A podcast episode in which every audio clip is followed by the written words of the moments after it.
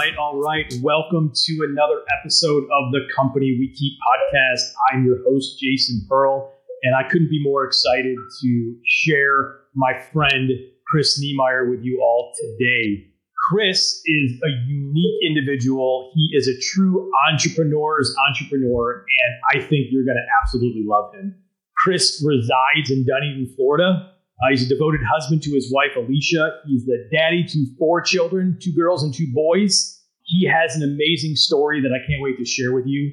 He is a business coach. He's a real estate investor. He's a crypto investor and enthusiast. Uh, he's created multiple online courses, and he's just downright one of the best human beings I know. He's founded the Freedom Business System, the Fud Factor Business System. He's the co founder of the Entrepreneurial Family Man, as well as many other collaborations. So, Chris, welcome. So happy to have you. Hey, Jason, it is fun to be here, man. This is a long time coming, and you're just a great friend and a resource in so many ways. And I know this podcast is serving a lot of people, so it's an honor to be Thanks, honored man. to be Really here. Appreciate that. So I, I think where we want to start is how you and I, how you and I came to be, right? We talk about the company we keep and who you surround yourself with. And so I just kind of want to share that story of how you and I uh, came to know each other. So back in late 2018, I've shared the story about how I met Michael McGreevy, who was a guest in uh, episode one of season two, and uh, you and you and he and a few others partnered to start the Entrepreneurial Family Man. So when I met Michael, he introduced me to you and, and, and Chris McCluskey and Jamie Slingerland and, and a few others, and then we started a mastermind that I that I joined and was part of a mastermind with you. And then from there, we just kind of developed this friendship, right? On the Enneagram, we're both threes. We're both driven individuals, family, faith and family first guys. It's unique, I think, because as, as adults, you don't like make fast friends with people, especially those that live across the country from you. But you and I have become fast friends, and, and it's we kind of call each other accountability life partners, right? Like we're we're doing this life together, trying to That's feed right. our families and be great husbands, be great dads, and all that stuff. So that's how we became friends, and uh, and and just looking forward to you know all the, this chat, but all the things we're going to do together in the future. Absolutely, man. It's you know, it's it's so cool when when God brings people your way that you're like, man, this is like this is like a brother from another mother. Like I, I am just we're so aligned with like everything you just shared there. Of we see business, we see it life through our our faith and and our family lens. And like everything we do has to filter through those priorities. And I just remember like having great conversations with you, getting to know you, and then it's like it's fast forwarded to hey we're coming down to Florida. Like, let's connect. And our, our family's driving down to go, go where you are. And like, it, it might sound romantic and cheesy, but like, we're taking a long walk on the beach together, just exploring all these topics that we, that we both Yeah. hold so dear. So it's great to find a fast friend in you, man. And uh, Yeah, I consider you a friend for life. So Absolutely, we're just getting started. You know, and that that I think is is and it's one of the reasons I started this podcast, but it's it's something that I think is so important to kind of share because there's so many people like us that are, you know, dare I say in their early 40s that are 20 years into their career, they've got the stresses of life, they've got the stresses of business, they've got gosh, we just came out of COVID and all those things. And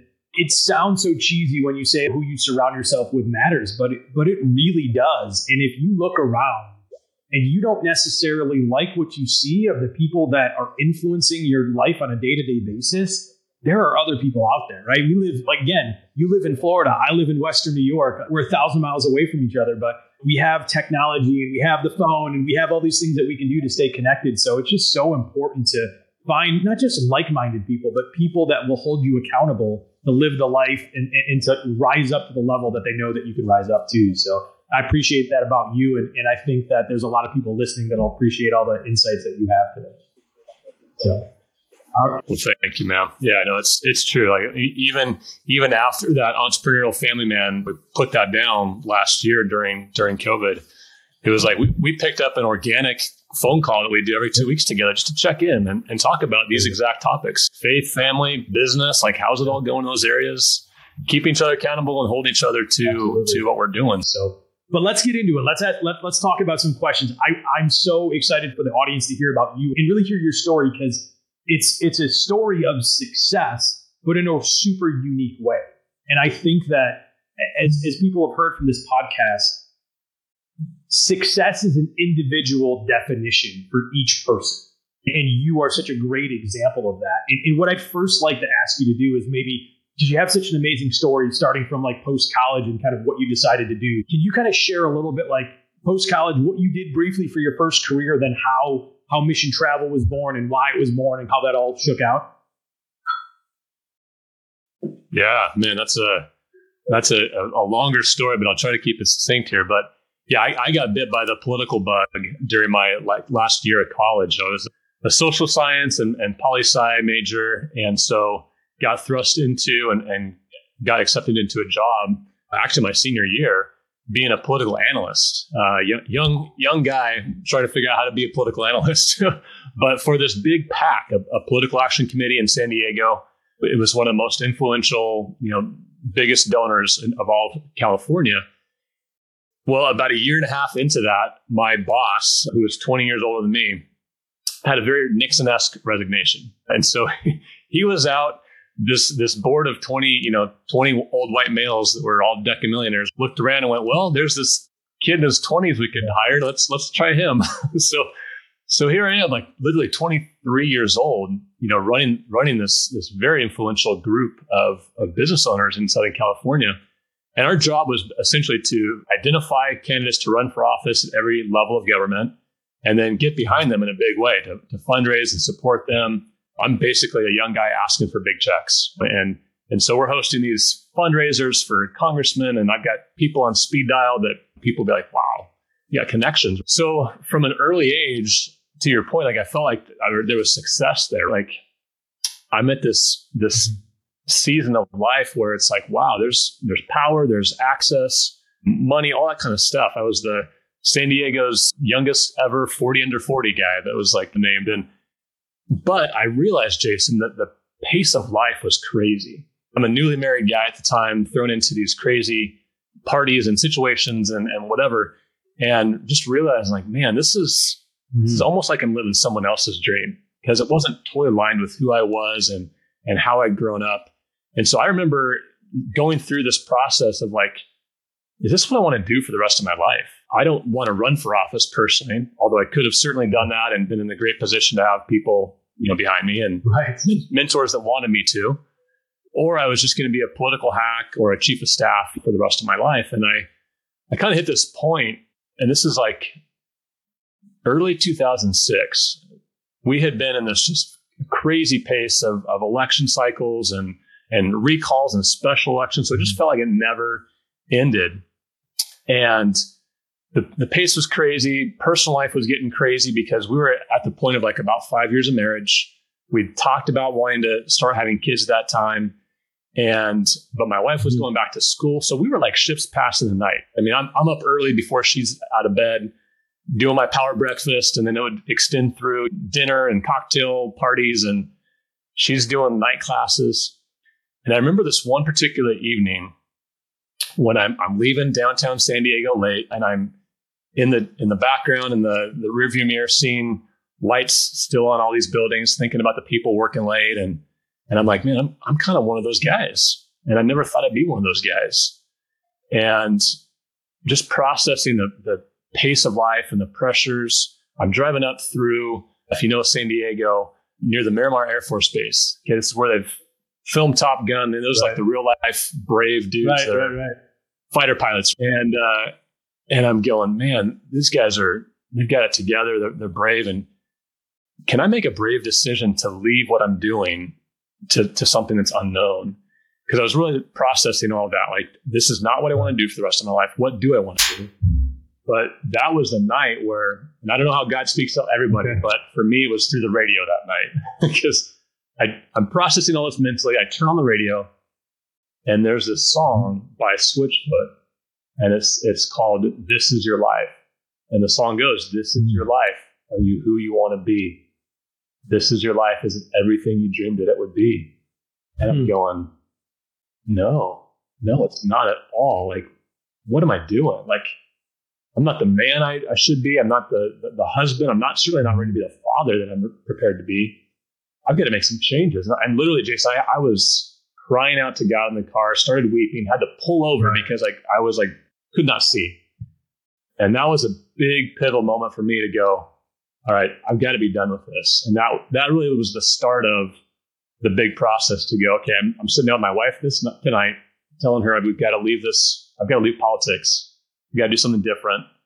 And, and so anyway, that was kind of a big, a big start to explore sure. what an entrepreneurial journey would look yeah, like. I, I think what's interesting about that is we talk about this a lot individually and personally as friends, but I know I've shared this on my podcast as well. Is like if you believe what we, we believe in and you have Christian faith, like you do believe God, you know, is in control of your life. But one of the interesting things is I think there's oftentimes he's trying to talk to us and, and show us you know through things and, and we oftentimes turn our head away from it and say, Well, no, no, like I'm I know exactly what I should be doing, so I'm just going to continue to do that, right? And and I think that this example that you're, you're sharing stops you in your tracks and it's like, all right, like I don't know if I've ever heard him before, but I heard him pretty pretty crystal clear here. So it's time to change something. So so maybe share with us now the next part of the story about what you decided yeah. and how you pivoted from a super successful career. And and by the way, we're not talking about just like I had a job and it was a good job. We're talking about a powerful job with powerful people with significant amount of money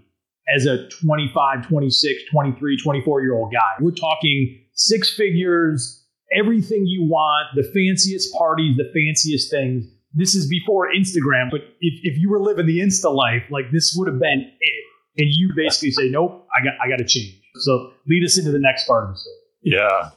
Yeah. I mean, it, it was literally that night when, when my wife came home, I said, Hey, honey, here's, here's what I've been processing. And, mm-hmm. and I think I've got to make a, a, big course correction here. And we, we might make some changes. And then she she was so gracious, and that was the start of a lot of conversations. And we still have the napkin somewhere, but it was like, well, let's let's get a napkin and think about some ideas. And it was asking ourselves these questions like, well, what what are we interested in? What are we kind of good at? What do we like to do? What have we studied? And so that kind of formed the early ideas of starting a travel company of all things called Mission Travel.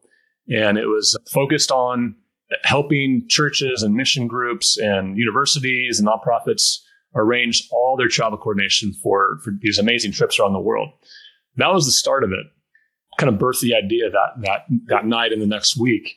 Well, then I go to two particular mentors of mine at the time. Okay, I've got all these all these old white guys uh, on my board that I can call on. And literally, my last few years, I'm I'm going to their country clubs, playing golf once a week. I'm hanging out at their nice mansions and just talking shop. I learned a lot about business through these guys over the years.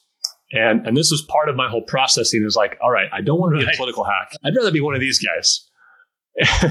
and so I sat down with two of them and they gave me basically the same pieces of advice in, in a little different ways. But they said, Chris, there's kind of three main ways you, you make you make a good living, you make a make a good life for yourself uh, in the, in this world. And number one, number one vertical is in real estate. Okay, you can go be a developer or uh, open a construction company. Maybe you do a be a great realtor and, and, just do really well in that vertical. Secondly, would be the markets. So you go work, go work on Wall Street, work for a hedge fund, or be a trader, be a top financial advisor, whatever. That's that's a great vertical as well. But then third, and this is where they said, for me personally, this is kind of where we think you're you're bent for now, is to be an entrepreneur to own and operate your own company. And they said, find it, find out right. those questions. What are you good at? What are you interested in? And so that was really the birth of it. But here's an important piece, Jason. One guy in particular said, if you choose that route as early and as often as possible, mm. put your profits into those other two. So get invested in real estate early. Be be smart right. about financial markets because that's kind of the three-legged stool of, of wealth creation. And so I, I, really kind of took that to heart and, uh, didn't start as early as I wanted mm-hmm. to, but but knew that real estate and, and the markets were two big things I want to be part of. My last day on the job was actually at the White House Christmas dinner with my wife. And then we launched into a sabbatical for two months to just kind of say, let's take a break before we jump into this whole entrepreneurial journey. One of the best things we've done for our marriage and and then we went into starting this travel company. We can fast forward a little bit, like over a decade, right? You ran ran Mission Travel for a long time, very successfully, and also stepped away from Mission Travel from like an owner operator and had other people operating it for you, right? Yeah, yeah. So that was definitely a journey too of starting out really scrappy. It was my wife and I putting together, like learning, learning everything back in 06. This is like how to put the Sure. website together. What's SEO? How to do, you know, online marketing and really started out really, you know, scrappy. And I mean, literally it was, Hey, beans and rice because we wanted to save up for a nice runway for this entrepreneurial unknown. And so we're, we're doing that. And we're going to the, to the library or to Barnes and Noble going, okay, I'm going to go to the marketing section. I'm going to the website section. Like, let's compare notes later. We did that literally for a couple months, putting this whole thing together. And so once it kind of caught some legs and, and we're, we're starting to hire people, hi- hiring sales agents to, to manage all these booking requests that are coming in, uh, repeats and referrals are happening. I'm going, wow, this is great, but it's, it's also, I'm wearing a lot of hats as, as the, the founder, the sales guy, the marketing, the HR, like all that. And after a few years of hiring sales agents, realize I've got to get myself out of being the bottleneck here, out of having to do everything day to day. And so it was it was probably 2020, 2012, uh, 2013 where I made some key hires of director of marketing, operations director, director of sales. And that really freed me up as the owner to go, okay, where do I need to operate in my strengths? And and frankly, do I want to be doing everything in this company? And am I am I passionate about this particular company? A lot of other things were happening. I kind of got exposed to this whole online entrepreneurial world and podcasting and coaching and speakers. And I'm going, wow, this is a pretty interesting world as well. And so I had a lot more free time to go and explore those. That's kind of when I started meeting guys like you mentioned, Michael McGreevy and Jamie Slingerland and Dan Miller, and kind of got thrust into this whole online space of uh, we started this entrepreneurial family man podcast and a mastermind. That's that's when I met you. So it's been quite a journey to adapt and reinvent. You're being humble. You create an extremely successful business that basically you and your wife in the last three or four years of operating that business at a very high level are not in your hands are not in the exact day to day. Like you're not showing up to an office, everything's online. Like you're checking in, but you have the right people in charge of your business. It's generating more than enough income for you to live the lifestyle that you want to live with your family. And COVID hits and travel ends immediately. Like in your business was the first wave of businesses hit. So over the course of the last 18 months, it's it's come in waves, but like the travel industry, everyone knew what happened with cruise ships and stuff like that. You're planning all of these events. So your company goes from succeeding way up here to zero revenue. And not only zero revenue, but people have given you money, right, as down payments to their trips and all these things. So you have to not only work through, I'm not bringing in any new revenue. The, the money I have left is actually money that isn't mine. So you have to figure out ways to like give it back and, and, make it right based on the business, and then you shut it down. And that, in and of itself, is probably another whole podcast that we could talk about. But the reason that I share that, because I know your story, is the fact that you went from top of the mountain to my business brings in nothing. And now I need to figure out how to support my family. And you've been a very conservative person when it comes to the way you spend and the way you do things. So you had certain things set up, but you started to, and this is where I kind of want to take the next step of this conversation is you pivoted very quickly. And not only did you pivot quickly, you, as you were running this successful business for a decade, you were consistently learning different skills and learning about different avenues of revenue. And, and you were able to pivot. Can you maybe talk about once you knew that travel wasn't necessarily going to bounce back the way you thought, how did you pivot into other areas and what did you do? Yeah, man, that was, it felt like the longest couple of months of my life there for a while, if I'm being honest. And you recapped pretty, pretty well there about how our industry works, especially with, with these trips, right? People are, people are, are booking with us and paying us mm-hmm. for trips that are going to happen three, six, you know, nine months down the road. And so I'm starting to look at the numbers in in like early February, going, man, things are things are not looking good in terms of like bookings. This is not normal. And I remember getting a call from one of my sales agents like late February. She goes, Chris, I didn't talk to all my sales agents that often. We had like a once a month uh, team meeting, but and my other team is really the ones connecting with them. So she called and said, Hey, we haven't talked for a while, but I just want to let you know, like, just about every call I'm getting now mm-hmm. is about canceling a trip, not booking a trip. And I just want to let you be aware of that. And so I'm going, wow, okay, interesting. So we start monitoring harder. And, and by first week of March, it was like, okay, writing right. is on the wall here. This is before people are talking about COVID every day in the news. And uh, so we had to make some hard decisions. I had a team, a team of 12 at the time. And um, by the end of that month, had to make that announcement. Hey, we're we're shutting down. We got have to lay everyone off. And those next couple of months, we're kind of waiting to see how things unfold with all this unknown. And the writing was on the wall of like, this is this is not going to just end anytime soon. And so, to your point, I mean, we were doing six figures profit, multiple multiples of that, a couple of those years. To the reality that I had to face of, I've got to give back over a hundred grand of profits right back to these people that are paying for these trips that they're now canceling. And so when the reality is you're going from multiple six figures to sure. negative six figures, you got to think fast. You got to act fast. And, you know, to your point earlier, I mean, fortunately, there were some couple of years there where I had started making some other revenue gains through these different different verticals, the mastermind and some other things. Getting into real estate and having it having a rental property or two, uh, but not really not really focused on that.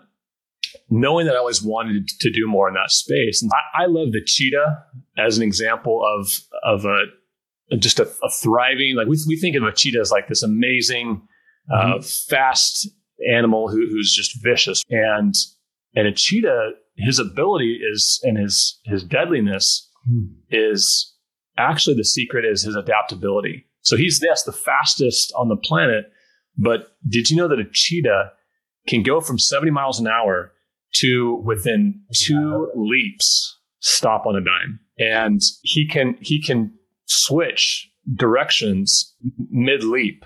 That's what makes him so so dangerous to his prey is his adaptability. And mm-hmm. and so I I've taken that kind of that animal to heart to say, okay, you've got to you've got to fail forward fast to try things and you've got to be adaptable by the end of like April, when I'm, I'm taking care of all my employees and making sure they're all set up on unemployment and we're monitoring all that kind of stuff with all the different states, I'm going, all right, now I've got to figure out my, my big next steps to make up for this loss and to really kind of reinvent myself, frankly. And so I, I went back to those, those mentor moments and, and that advice and went, you know what? I've always wanted to do more in real estate. I see this as a great opportunity and really threw myself into that as well as some of the other coaching stuff that I was doing. Because frankly, Jason, I, I was kind of living on uh, resting on my laurels, so to speak. This company was going well. I'm not putting a lot of time into it. The income is is coming in, whether I'm kind of doing much there or not.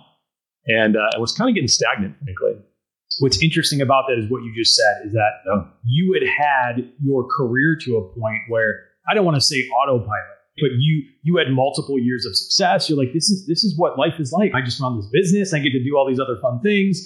Obviously, family, faith, travel, those are really big things that, that you do as an individual. It's it's ways that you define your success, right? You like to have family time. You like to be able to travel so that's always important. So it's what's even more amazing about this story is that you were always moving. You're a, you're a guy that's always thinking, but how many of us get in that autopilot zone where it's, hey, this is what life is supposed to be like. We just succeed. I've worked hard. I'm smart. Like I do all these things. And then boom, a hundred year pandemic comes by and it crushes your, your business, your livelihood and your, your income stream. Hey everyone, thanks for tuning in to this episode of the Company We Keep podcast with my special guest, Chris Niemeyer. Hope you got a ton out of the first episode of a two part series with Chris. There was so much information packed in there. And if there's anything you missed, or you want to re listen to it, or you want to check the links or anything we talked about, please visit jasonmpearl.com where you can find all the show notes to this episode. Don't forget to tune in next week to hear the final part series of my conversation with Chris Niemeyer. Until next time, this is Jason Pearl. I'm out. Peace.